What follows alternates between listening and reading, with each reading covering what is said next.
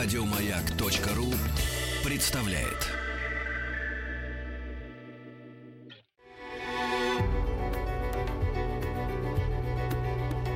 Много букв. Много букв. Любимые тексты главных персон современности.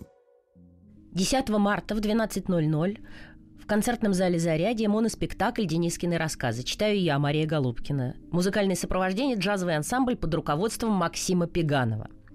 Денискины рассказы Виктора Драгунского – феномен отечественной литературы.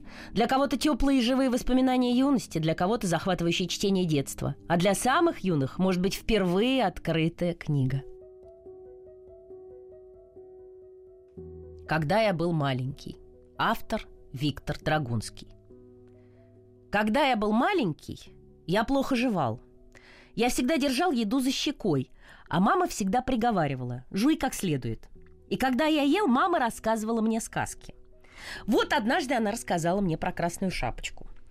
Жила-была красная шапочка, жуй, жуй как следует. И я жевал, а мама дальше. Напекла она пирожков и пошла к бабушке. Жуй, жуй хорошенько. Я опять жевал а мама свое. И вот волк проглотил бабушку. Жуй, жуй. Проживал? И красную шапочку тоже проглотил. Я послушно жевал. А тут охотники, продолжает мама. Жуй-жуй, проживал? Они убили свирепого волка, потом разрезали ему живот, а оттуда выскочили бабушка и красная шапочка, живые и здоровые. И я сказал, не проживал, значит, волк-то. Он живой и светится. Однажды вечером я сидел во дворе возле песка и ждал маму. Она, наверное, задерживалась в институте или в магазине, или, может быть, долго стояла на автобусной остановке. Не знаю. Только все родители нашего двора уже пришли, а все ребята пошли с ними по домам и уже, наверное, пили чай с бубликами и брынзой, а моей мамы все еще не было. И вот уже стали зажигаться в окнах огоньки, и радио заиграло музыку, а в небе задвигались темные облака, они были похожи на бородатых стариков – и мне захотелось есть, а мамы все не было. И я подумал, что если бы я знал, что моя мама хочет есть и ждет меня где-то на краю света, я бы моментально к ней побежал, а не опаздывал бы и не заставлял ее сидеть на песке и скучать. И в это время во двор вошел Мишка. Он сказал «Здорово!» И я сказал «Здорово!» Мишка сел со мной и взял в руки самосвал. «Ого!» — сказал Мишка. «Где достал?» А он сам набирает песок. Не сам, а сам сваливает, да? А ручка? А для чего она? А ее можно вертеть? Да? А, ого. Дашь мне его домой? Я сказал, нет, не дам. Подарок. Папа подарил перед отъездом. Мишка надулся и отодвинулся от меня. Во дворе стало еще темней. Я смотрел на ворота, чтобы не пропустить, когда придет мама. Но она все не шла. Видно, встретила тетю Розу, и они стоят, разговаривают и даже не думают про меня. Я лег на песок. Тут Мишка говорит, не дашь самосвал? Отвяжись, Мишка. Тогда Мишка говорит, а я тебе за него могу дать одну Гватемалу и два Барбадоса. А я говорю, сравнил Барбадос с самосвалом. А Мишка, ну хочешь я дам тебе плавательный круг? Я говорю, а он у тебя лопнутый. А Мишка, а ты его заклеишь? Я даже рассердился. А плавать где? В ванной? По вторникам? И Мишка опять надулся, а потом говорит. Ну, была не была, знай мою доброту. На! И он протянул мне коробочку от спичек. Я взял ее в руки. Ты открой ее, сказал Мишка. Тогда увидишь. Я открыл коробочку и сперва ничего не увидел. А потом увидел маленький светло-зеленый огонек, как будто где-то далеко-далеко от меня горела крошечная звездочка. И в то же время я сам держал ее сейчас в руках. «Что это, Мишка?» — сказал я шепотом. «Что это такое?» «Это светлячок», — сказал Мишка. «Что? Хорош? Он живой, не думай. «Мишка», — сказал я, — «бери мой самосвал. Хочешь? Навсегда бери, насовсем. А мне отдай эту звездочку, я ее домой возьму». И Мишка схватил мой самосвал и побежал домой. А я остался со своим светлячком, глядел на него, глядел и никак не мог наглядеться. Какой он зеленый, словно в сказке. И как он хоть и близко на ладони, а светит, словно издалека. И я не мог ровно дышать, и я слышал, как стучит мое сердце, и чуть-чуть кололо в носу, как будто хотелось плакать. Я долго так сидел, очень долго — и никого не было вокруг. И я забыл про всех на свете. Но тут пришла мама, я очень обрадовался, и мы пошли домой. А когда стали пить чай с бубликами и брынзой, мама спросила, «Ну как твой самосвал?» А я сказал, «Я, мама, променял его». Мама сказала, «Интересно, а на что?» Я ответил, «На светлячка, вот он в коробочке живет, погаси-ка свет». И мама погасила свет, и в комнате стало темно, и мы стали вдвоем смотреть на бледно-зеленую звездочку. Потом мама зажгла свет. «Да», — сказала она, — «это волшебство. Но все-таки как ты решился отдать такую ценную вещь, как самосвал, за этого червячка?» «Я так долго ждал тебя», — сказал я. «И мне было так скучно. А этот светлячок, он оказался лучше любого самосвала на свете». Мама пристально посмотрела на меня и спросила, «А чем же? Чем же именно он лучше?» Я сказал, «Да как же ты не понимаешь? Ведь он живой и светится!» Живой уголок. Перед концом урока наша учительница Раиса Ивановна сказала «Ну, поздравляю вас, ребята! Школьный совет постановил устроить в нашей школе живой уголок. Такой маленький зоосад. Вы будете сами ухаживать и наблюдать за животными». Я так и подпрыгнул, ведь это очень интересно. Я сказал, а где будет помещаться живой уголок? На третьем этаже, ответила Раиса Ивановна, возле учительской. А как же, говорю я, зубробизон войдет на третий этаж? Какой зубробизон? спросила Раиса Ивановна. Лохматый, сказал я, с рогами и хвостом. «Нет», — сказала Раиса Ивановна, — «зубра-бизона у нас не будет, а будут ежики, птички, рыбки и мышки. И пусть каждый из вас принесет такое мелкое животное в наш живой уголок. До свидания!» Я пошел домой, а потом во двор и все думал, как бы завести у нас в живом уголке лося, яка или хотя бы бегемота. Они такие красивые. Но тут прибежал Мишка Слонов и как закричит «На Арбате в зоомагазине дают белых мышей!» Я ужасно обрадовался и побежал к маме. «Мама!» — кричу я ей. «Мама, кричи ура! На Арбате дают белых мышей!» Мама говорит. Кто дает? Кому? Зачем? И почему я должна кричать ура? Я говорю, в зоомагазине дают для живых уголков. Дай мне денег, пожалуйста. Мама взялась за сумочку и говорит, а зачем вам для живого уголка именно белые мыши? А почему вам не годятся простые серенькие мышата? «Ну что ты, мама!» — сказал я. «Какое может быть сравнение? Серые мышки — это как простые, а белые, ну, вроде диетические. Понимаешь?» Тут мама шлепнула меня не больно, дала денег, и я припустился в магазин. Там уже народу, видимо-невидимо. Ну, конечно, это понятно, потому что известно, кто же не любит белых мышей. Поэтому в магазине была давка. А Мишка Слонов стал у прилавка следить за порядком. Но все-таки мне не повезло. Перед самым моим носом мыши кончились. Я говорю продавщице, когда будут еще мыши? А она, когда с базы пришлют, в четвертом квартале, думаю. Я говорю, Плохо вы снабжаете население мышками первой необходимости. И ушел. Наверное, прямо стал худеть от расстройства. А мама, как увидела мое выражение лица, всплеснула руками и говорит, «Ну не расстраивайся, Денис, из-за мышей. Ну нету и не надо. Ну пойдем купим тебе рыбку. Для первоклассника самое хорошее дело – рыбка. Ты какую хочешь, а?» Я говорю, «Нильского крокодила». «А если поменьше?» – говорит мама. «Ну тогда малинези», – говорю я. Малинезия – это маленькая такая рыбка величиной с полспички. И мы вернулись в магазин. Мама говорит, а почем у вас эти малинезии? Я хочу купить десяток таких малюток для живого уголка. А продавщица говорит, рубль пятьдесят штучка. Мама взялась за голову. Это, сказала мама, я и представить себе не могла. Пойдем, сынок, домой. А малинезии, мама? Не нужно их нам, говорит мама. Пойдем-ка домой. А малинезии, ну их. Они кусаются.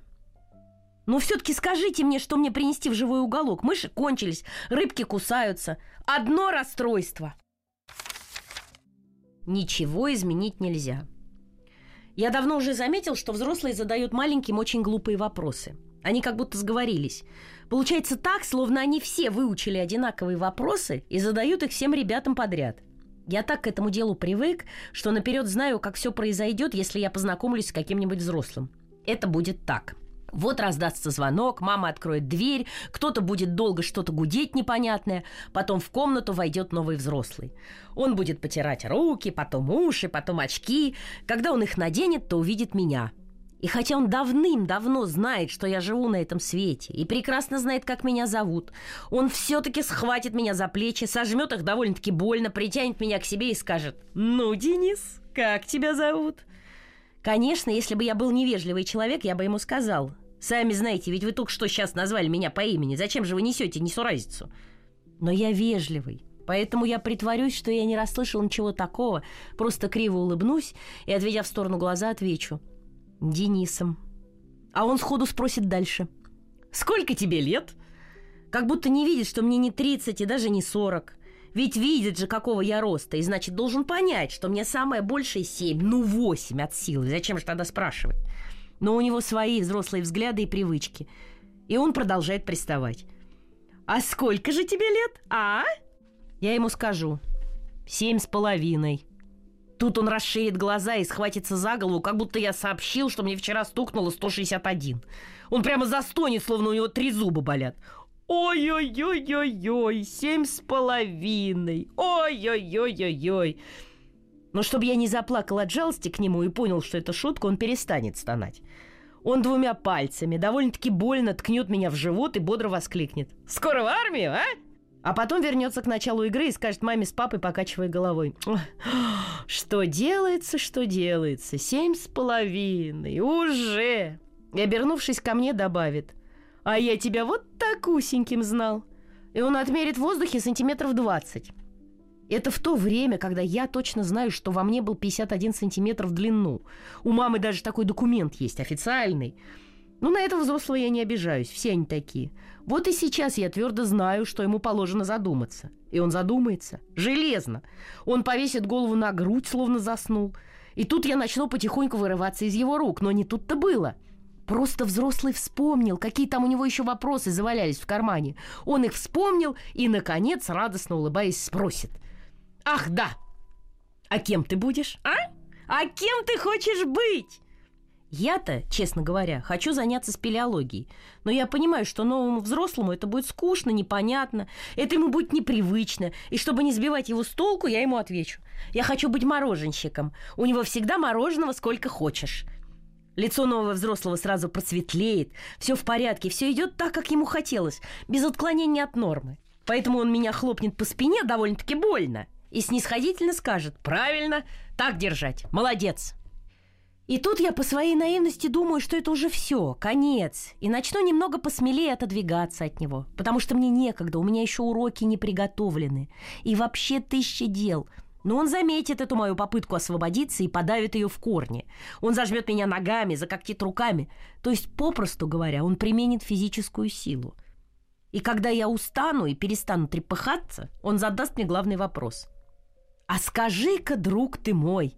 Скажет он, и коварство, как змея, проползет в его голосе. «Скажи-ка, кого ты больше любишь? Папу или маму?» Бестактный вопрос, тем более, что он задан в присутствии обоих родителей. Придется ловчить. «Михаила Таля», — скажу я. Он захохочет, его почему-то веселят такие кретинские ответы. Он повторит сто раз. «Михаила Таля! Какова? Ну, ну что вы скажете на это, счастливые родители!» И будет смеяться еще полчаса, и папа и мама будут смеяться тоже. И мне будет стыдно за них и за себя. И я дам себе клятву, что потом, когда кончится этот ужас, я как-нибудь незаметно для папы поцелую маму, незаметно для мамы поцелую папу потому что я люблю их одинаково. Обоих одинаково, клянусь своей белой мышкой. Ведь это так просто. Но взрослых это почему-то не удовлетворяет. Несколько раз я пробовал честно и точно ответить на этот вопрос. И всегда я видел, что взрослые недовольны ответом. У них наступало какое-то разочарование, что ли. У всех у них в глазах как будто бывает написана одна и та же мысль. Приблизительно такая – Ммм, какой банальный ответ. Он любит и папу, и маму одинаково. Какой скучный мальчик. Потому я и совру им про Михаила Таля. Пусть посмеются. А я пока попробую снова вырваться из стальных объятий моего нового знакомого. Куда там? Видно, он поздоровее Юрия Власова. И сейчас он мне задаст еще один вопросик. Но по его тону я догадываюсь, что дело идет к концу. Это будет самый смешной вопрос, вроде бы на сладкое. Сейчас его лицо изобразит сверхъестественный испуг. «А ты сегодня почему не мылся?» Я мылся, конечно. Но я прекрасно понимаю, куда он клонит. И как им не надоест эта старая заезженная игра. Чтобы не тянуть волынку, я схвачусь за лицо. «Где?» — вскрикну я. «Что? Где?» Точно. Прямое попадание. Взрослый мгновенно произнесет свою старомодную муру. «А глазки?» — скажет он лукаво. «Почему такие черные глазки? Их надо отмыть. Иди сейчас же в ванную». И он наконец-то отпустит меня. Я свободен и могу приниматься за дела. Ох, и трудненько достаются мне эти новые знакомства. Ну что поделать? Все дети проходят через это. Не я первый, не я последний. Тут ничего изменить нельзя. Что я люблю? Я очень люблю лечь животом на папино колено. Опустить руки и ноги и вот так висеть на колене, как белье на заборе. Еще я очень люблю играть в шашки, шахматы и домино, только чтобы обязательно выигрывать. Если не выигрывать, тогда не надо. Я люблю слушать, как жук копается в коробочке.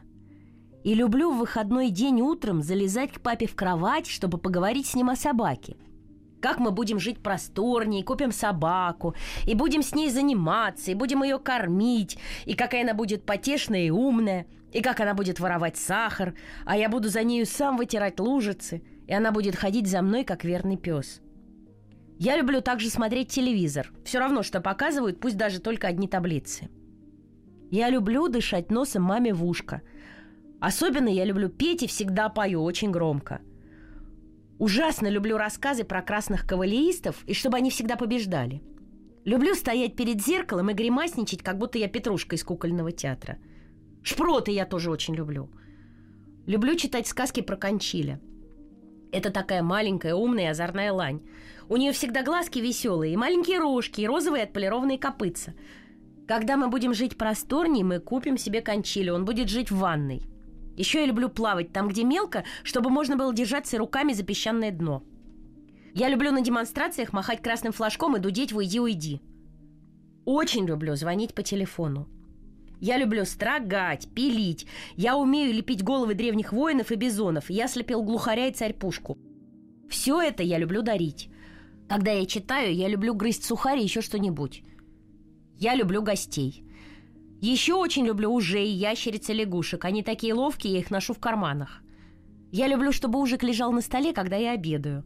Люблю, когда бабушка кричит про лягушонка «Уберите эту гадость!» и убегает из комнаты. Я люблю посмеяться.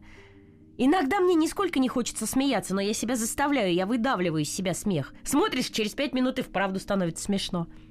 Когда у меня хорошее настроение, я люблю скакать. Однажды мы с папой пошли в зоопарк, и я скакал вокруг него на улице, и он спросил – ты что скачешь? А я сказал, я скачу, потому что ты мой папа. Он понял. Я люблю ходить в зоопарк. Там чудесные слоны и есть один слоненок. Когда мы будем жить просторнее, мы купим слоненка. Я выстрою ему гараж.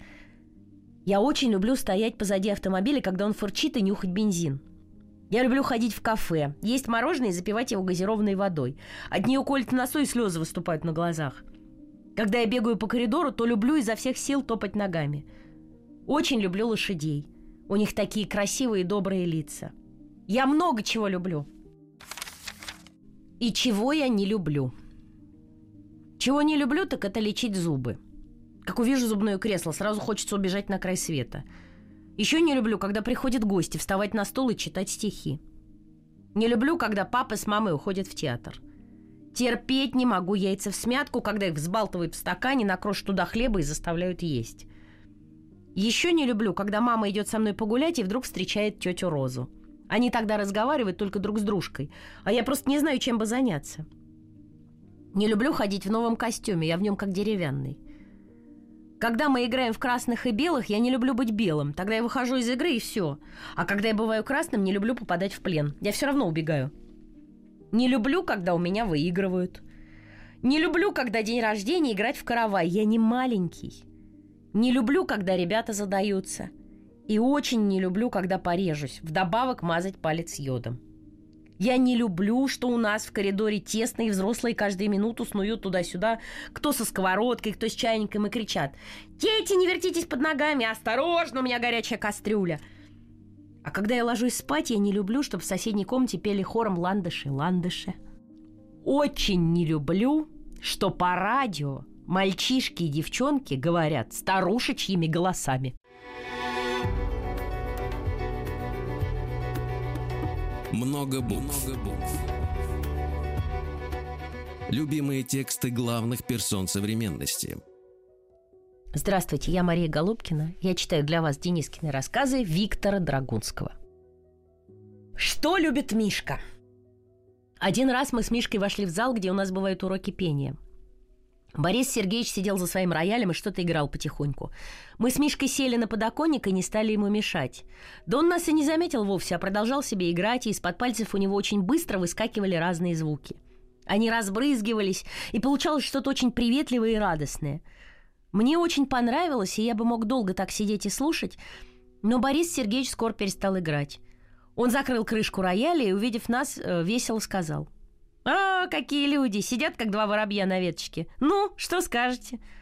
Я спросила, а вы что играли, Борис Сергеевич? Он ответил, это Шопен, я его очень люблю. Я сказал, конечно, раз вы учили пение, вот вы и любите разные песенки. Он сказал, это не песенка. Хотя я и песенки люблю, но это не песенка. То, что я играл, называется гораздо большим словом, чем просто песенка. И я сказал, каким же словом-то? А он серьезно и ясно так ответил. Музыка. Шопен – великий композитор. Он сочинил чудесную музыку, а я люблю музыку больше всего на свете. Тут он посмотрел на меня внимательно и сказал, «Ну, а ты что любишь больше всего на свете?» Я ответил, «Я много чего люблю». И я рассказал ему, что я люблю. И про собаку, и про строгани, и про слоненка, и про красных кавалеристов, и про маленькую лань и на розовых копытцах, и про древних воинов, и про прохладные звезды, и про лошадиные лица, и все-все-все. Он выслушал меня внимательно, у него было задумчивое лицо, когда он слушал, а потом он сказал, «Ишь, а я и не знал. Честно говоря, ты ведь еще маленький, ты не обижайся. А смотри-ка, любишь так много, целый мир». Тут в разговор вмешался Мишка. Он надулся и сказал, «А я еще больше Дениски люблю разных разностей, подумаешь». Борис Сергеевич рассмеялся. «Очень интересно. Ну-ка, поведай тайну своей души. Теперь твоя очередь, принимай эстафету. И так начинай. Что же ты любишь?» Мишка поерзал на подоконнике, потом откашлялся и сказал. Я люблю булки, плюшки, батоны и кекс. Я люблю торт и хлеб, и пирожные, и пряники. Хоть тульские, хоть медовые, хоть глазурованные. Сушки люблю тоже, и баранки, бублики, пирожки с мясом, повидлом, капустой и с рисом. Я горячо люблю пельмени, особенно ватрушки, если они свежие, но черствые тоже ничего. Можно овсяное печенье и ванильные сухари. Еще я люблю кильки, сайру, судака в маринаде, бычки в томате, частик в собственном соку, икру баклажанную, кабачки ломтиками и жареную картошку. А, вареную колбасу люблю прям безумно. Если докторская наспор, что съем целое кило. И столовую люблю, и чайную, и зельцы, копченую, полукопченую, и сырокопченую. Это вообще я люблю больше всех. Очень люблю макароны с маслом, вермишель с маслом, рожки с маслом, сыр с дырочками, без дырочек, с красной коркой или без белой, это все равно. Люблю вареньки с творогом, творог соленый, сладкий, кислый. Люблю яблоки с тертым сахаром, зато и яблоки одни самостоятельно. А еще я люблю яблоки очищенные. То люблю сначала съесть яблочко, а уж потом закуску кожуру. Люблю печенку, котлеты, селедку, фасолевый суп, зеленый горошек, вареное мясо, ириски, сахар, чай, джем, боржом, газировку с сиропом, яйца в смятку, вкрутую, в мешочке. Могу и сырые. Бутерброды люблю прямо с чем попало, особенно если толсто намазать картофельным пюре или пшеной кашей. Так, ну про халву говорить не буду, какой дурак не любит халвы, а еще я люблю утятину, гусятину и индятину. А, да, я всей душой люблю мороженое. За 7, за 9, за 13, за 15, за 19, да, за 22 и за 28. Мишка обвел глазами потолок, перевел дыхание. Видно, он уже здорово устал, но Борис Сергеевич пристально смотрел на него, и Мишка поехал дальше. Он пробормотал. Крыжовник, морковку, киту, горбушу, репу, борщ, пельмени. Хотя пельмени уже говорил. Бульон, бананы, хурму, компот, сосиски, колбасу. Хотел колбасу тоже говорил. Мишка выдохся и замолчал. По его глазам было видно, что он ждет, когда Борис Сергеевич его похвалит. Но тот смотрел на Мишку немного недовольно и даже как будто строго. Он тоже словно ждал чего-то от Мишки. Что, мол, Мишка еще скажет? Но Мишка молчал. У них получилось, что они оба друг от друга чего-то ждали – и молчали. Первый не выдержал Борис Сергеевич. «Ну что ж, Миш, — сказал он, — ты многое любишь, спору нет, но все, что ты любишь, оно какое-то одинаковое, м -м, чересчур съедобное, что ли. Получается, что ты любишь целый продуктовый магазин?» И только. А люди? Кого ты любишь? Или из животных? Тут Мишка весь встрепенулся и покраснел. «Ой», — сказал он смущенно, — «чуть не забыл. Еще котят и бабушку». Куриный бульон. Мама принесла из магазина курицу большую, синеватую, с длинными костлявыми ногами. На голове у курицы был большой красный гребешок. Мама повесила ее за окно и сказала, «Если папа придет раньше, пусть сварит. Передашь?» Я сказал «с удовольствием». И мама ушла в институт. А я достал акварельные краски и стал рисовать. Я хотел нарисовать белочку, как она прыгает в лесу по деревьям. И у меня сначала здорово выходило. Но потом я посмотрел и увидел, что получилась вовсе не белочка, а какой-то дядька, похожий на мой Дадыра. Белкин хвост получился как его нос, а ветки на дереве как волосы, уши и шапка. Я очень удивился, как могло так получиться. И когда папа пришел, я сказал, «Угадай, папа, что я нарисовал». Он посмотрел и задумался. «Пожар». «Ты что, папа, ты посмотри хорошенько». Тогда папа посмотрел как следует и сказал, «Извини, это, наверное, футбол». Я сказал, «Ты какой-то невнимательный, ты, наверное, устал». А он, «Да нет, просто есть хочется, не знаешь, что на обед?» А я сказал, «Вон там за окном курица висит, свари и съешь». Папа отцепил курицу от форточки и положил ее на стол. Легко сказать «свари». Сварить можно, сварить это ерунда. Вопрос, в каком виде нам ее съесть? Из курицы можно приготовить не меньше сотни чудесных питательных блюд. Можно, например, сделать простые куриные котлетки. Можно закатить министерский шницель с виноградом. Я про это читал. Можно сделать такую котлетку на косточке, называется киевская. Пальчики оближешь. Можно сварить курицу с лапшой, а можно придавить ее утюгом, облить чесноком, и получится, как в Грузии, цыпленок табака. Можно, наконец... Но я перебил его. Я сказал, ты, пап, свари что-нибудь простое, без утюгов. Что-нибудь, понимаешь, самое быстрое. Папа сразу согласился. Верно, сынок. Нам что важно? Поесть побыстрей. Это ты ухватил самую суть. Что же можно сварить побыстрей? Ответ простой и ясный. Бульон. Папа даже руки потер. Я спросил, а ты бульон умеешь? Но папа только засмеялся. Что тут уметь? У него даже глаза заблестели. Бульон – это проще пареной репы. Положи в воду и жди, когда сварится. Вот и вся премудрость. Решено! Мы варим бульон, и очень скоро у нас будет обед из двух блюд. На первое бульон с хлебом, на второе курица вареная, горячая, дымящаяся. Ну-ка, брось свою репинскую кисть и давай помогай. Я сказала, а что я должен делать? Вот, погляди. Видишь на курице какие-то волоски. Ты их состриги, потому что я не люблю бульон лохматый. Ты состриги эти волоски, а я пойду пока на кухню и поставлю воду кипятить. И он пошел на кухню. А я взял мамины ножницы и стал подстригать на курице волоски по одному. Сначала я думал, что их будет немного, но потом пригляделся и увидел, что очень много, даже чересчур. И я стал их состригать и старался быстро стричь, как в парикмахерской. И пощелкивал ножницами по воздуху, когда переходил от волоска к волоску – Папа вошел в комнату, поглядел на меня и сказал. «С боков больше снимай, а то получится под бокс». Я сказал, не очень-то быстро выстригается. Но тут папа вдруг как хлопнет себя по лбу. Господи, ну и бестолковый же мы с тобой, Дениской. И как это я позабыл. Кончай стрижку. Ее нужно опалить на огне, понимаешь? Так все делают. Мы ее на огне подпалим, и все волоски сгорят. И не надо будет ни стрижки, ни бритья. За мной!» И он схватил курицу и побежал с ней на кухню, а я за ним. Мы зажгли новую горелку, потому что на одной уже стояла кастрюля с водой и стали обжигать курицу на огне. Она здорово горела и пахла на всю квартиру паленой шерстью. Папа поворачивал ее сбоку на бок и приговаривал. «Сейчас, сейчас, ох и хорошая курочка! Сейчас она у нас вся обгорит и станет чистенькая и беленькая!» Но курица, наоборот, становилась какая-то черненькая, вся какая-то обугленная, и папа, наконец, погасил газ. Он сказал, «По-моему, она как-то неожиданно прокоптилась. Ты любишь копченую курицу, Денис?» Я сказал, «Нет, это она не прокоптилась, она просто вся в саже. Давай-ка, пап, я ее вымою». Он прямо обрадовался. «Ты молодец», — сказал он. «Ты сообразительный, это у тебя хорошая наследственность, ты весь меня». Ну-ка, дружок, возьми эту трубочистую курицу и вымой ее хорошенько под краном. А то я тоже уже устал от этой возни. И он уселся на табурет. А я сказал, сейчас я ее мигом. И я подошел к раковине и пустил воду. подставил под нее нашу курицу и стал тереть ее правой рукой изо всех сил. Курица была очень горячая и жутко грязная, и я сразу запачкал свои руки до самых локтей. Папа покачивался на табурете. «Вот», — сказал я, — «что ты, папа, с ней наделал? Совершенно не отстирывается. Сажи очень много». «Пустяки», — сказал папа, — «сажа только сверху. Не может же она вся состоять из сажи. Подожди-ка». И папа пошел в ванную и принес мне оттуда большой кусок земляничного мыла. «На», — сказал он, — «мой как следует, намыливай». И я стал намыливать эту несчастную курицу. У нее стал какой-то уже совсем дохловатый вид. Я довольно здорово ее намылил, но она очень плохо отмыливалась. С нее стекала грязь. Стекала уже, наверное, с полчаса, но чище она не становилась. И я сказал, это проклятый петух только размазывается от мыла. Тогда папа сказал, вот щетка, возьми-ка потри ее хорошенько, сначала спинку, а уже потом все остальное. Я стал тереть, я тер изо всех сил, в некоторых местах даже протирал кожу, но мне все равно было очень трудно, потому что курица вдруг словно оживела и начала вертеться у меня в руках, и скользить, и каждую секунду норовила выскочить.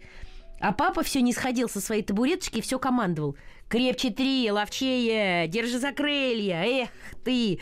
Да ты, я вижу, совсем не умеешь мыть курицу!» И тогда я сказал, «Пап, ты попробуй сам!»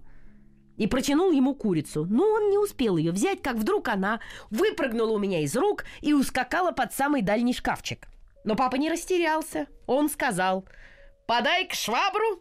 И тогда я подал швабру. Папа стал шваброй выгребать ее из-под шкафа. Он сначала оттуда выгреб старую мышеловку, потом моего прошлогоднего оловянного солдатика. И я ужасно обрадовался, ведь я думал, что совсем его потерял, а он тут как раз мой дорогой. Потом папа вытащил, наконец, курицу. Она была вся в пыли, а папа был весь красный. Но он ухватил ее за лапку и поволок опять под кран. Он сказал, ну теперь держись, синяя птица. И он довольно чисто ее полоскал и положил в кастрюлю. И в это время пришла мама. Она сказала, а что тут у вас за разгром? Папа вздохнул и сказал, курицу варим. Мама сказала, давно? А, только сейчас окунули, сказал папа. Мама сняла с кастрюли крышку. «Солили?» – спросила она. «Потом», – сказал папа, – «когда сварится». Но мама понюхала кастрюлю. «Потрошили?» – сказала она. «Потом», – сказал папа, – «когда сварится». Мама вздохнула и вынула курицу из кастрюльки. Она сказала, «Дениска, принеси мне фартук, пожалуйста. Придется все за вас доделывать, горе-повара». Я побежал в комнату, взял фартук, и схватил со стола свою картинку отдал маме фартук и спросил – ну-ка, что я нарисовал? Угадай, мама. Мама посмотрела и сказала. Хм, швейная машинка, да?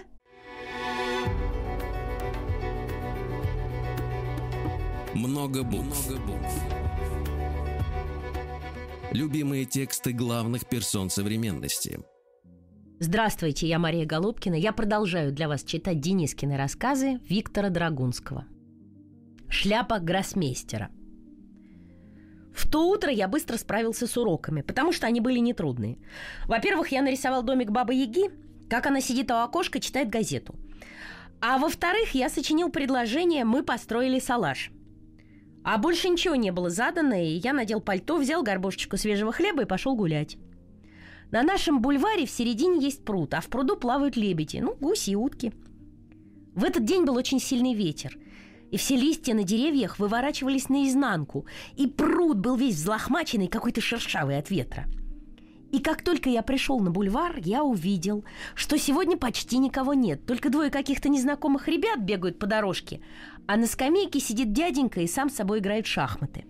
Он сидит на скамейке боком, а позади него лежит его шляпа. И в это время ветер задул особенно сильно, и эта самая дяденькина шляпа взвелась в воздух. А шахматист сидит себе, ничего не видит, уткнулся в свои шахматы. Он, наверное, очень увлекся и забыл про все на свете. Я тоже, когда играю с папой в шахматы, я ничего вокруг себя не вижу. Потому что очень хочется выиграть. И вот эта шляпа взлетела и плавно так начала опускаться, и опустилась как раз перед теми незнакомыми ребятами, что играли на дорожке. Они оба разом протянули к ней руки, но не тут-то было, потому что ветер. Шляпа вдруг, как живая, подпрыгнула вверх, перелетела через этих ребят и красиво спланировала прямо в пруд. Но упала она не в воду, а нахлобучилась одному лебедю прямо на голову. Утки очень испугались, и гуси тоже. Они бросились в рассыпную от шляпы кто куда. А вот лебеди, наоборот, очень заинтересовались, что это за штука такая получилась.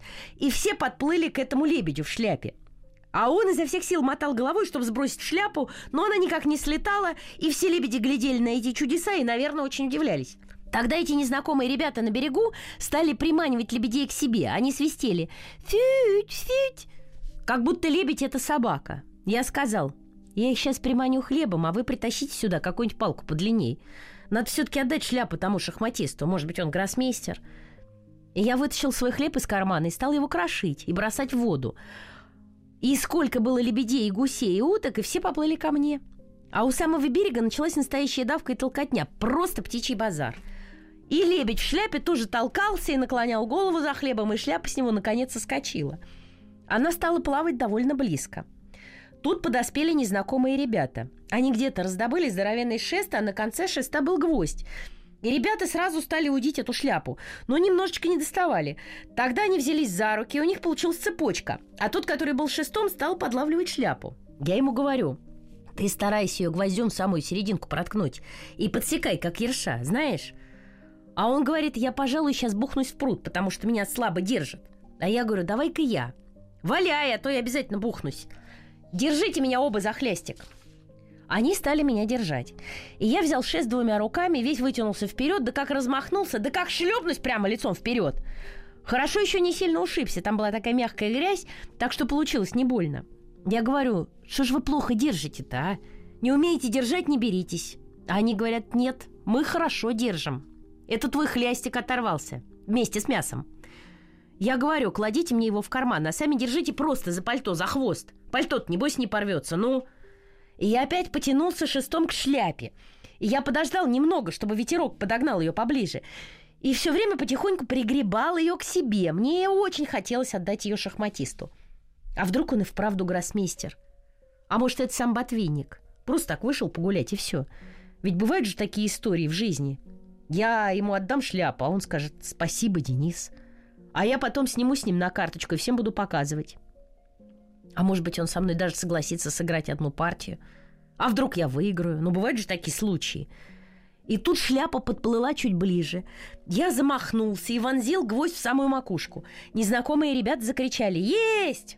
И я снял шляпу с гвоздя. Она была мокрая и тяжелая. Я сказал, надо ее выжать.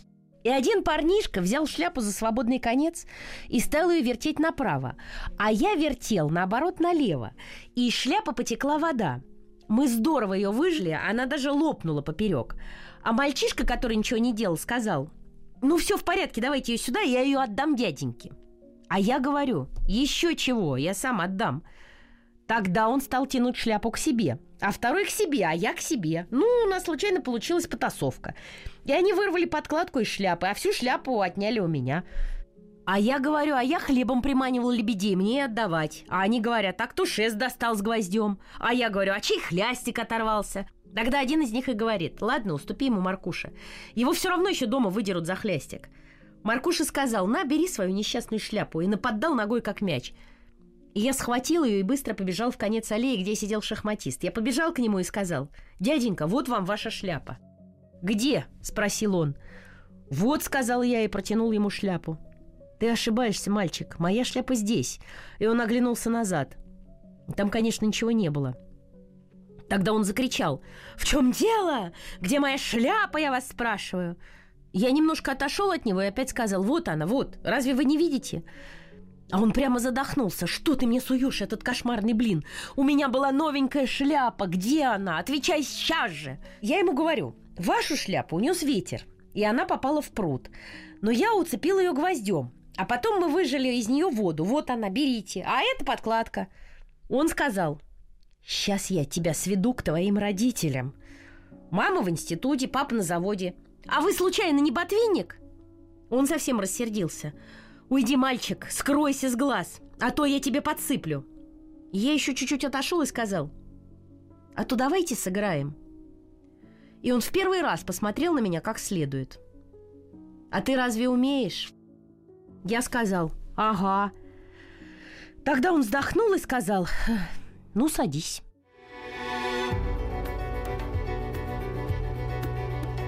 Много букв. что читают те, о ком говорят все. Еще больше подкастов на радиомаяк.ру.